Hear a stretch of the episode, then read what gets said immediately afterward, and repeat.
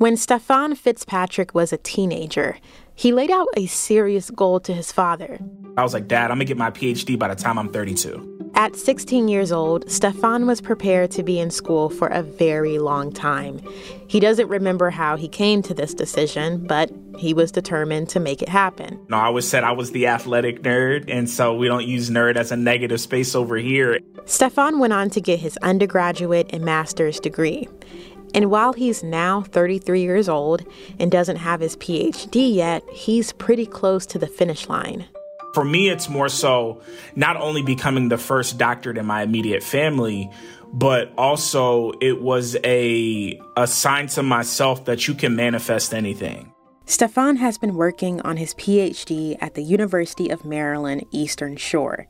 He's studying organizational leadership Basically, he's researching how predominantly white universities can retain black students in agricultural programs. But he moved to Philadelphia from Maryland one year ago to accept a job as the executive director for agriculture education excellence for the PA Commission Office, an office where he was once an intern. And because of this move, he's had to dip into his savings more than expected. So when I was with the University of Maryland, because I was a part of the Maryland system, they pay for up to eight credits a semester. And so everything else, it was to come out of pocket. And so with that, because I'm no longer in Maryland, I have to explore different funding opportunities so that I can pay for that semester. The university told Stephon this before he moved, but the new job was too good of an opportunity to not accept. So Stephon is looking for another way to pay for his last semester of school.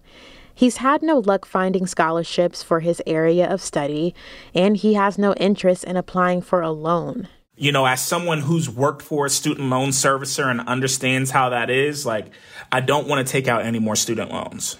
And Stephon says that using his income to pay for his semester is doable, but undesirable because it would add another expense to an already packed list. I'm still a full time student. I work full time. I still have expenses.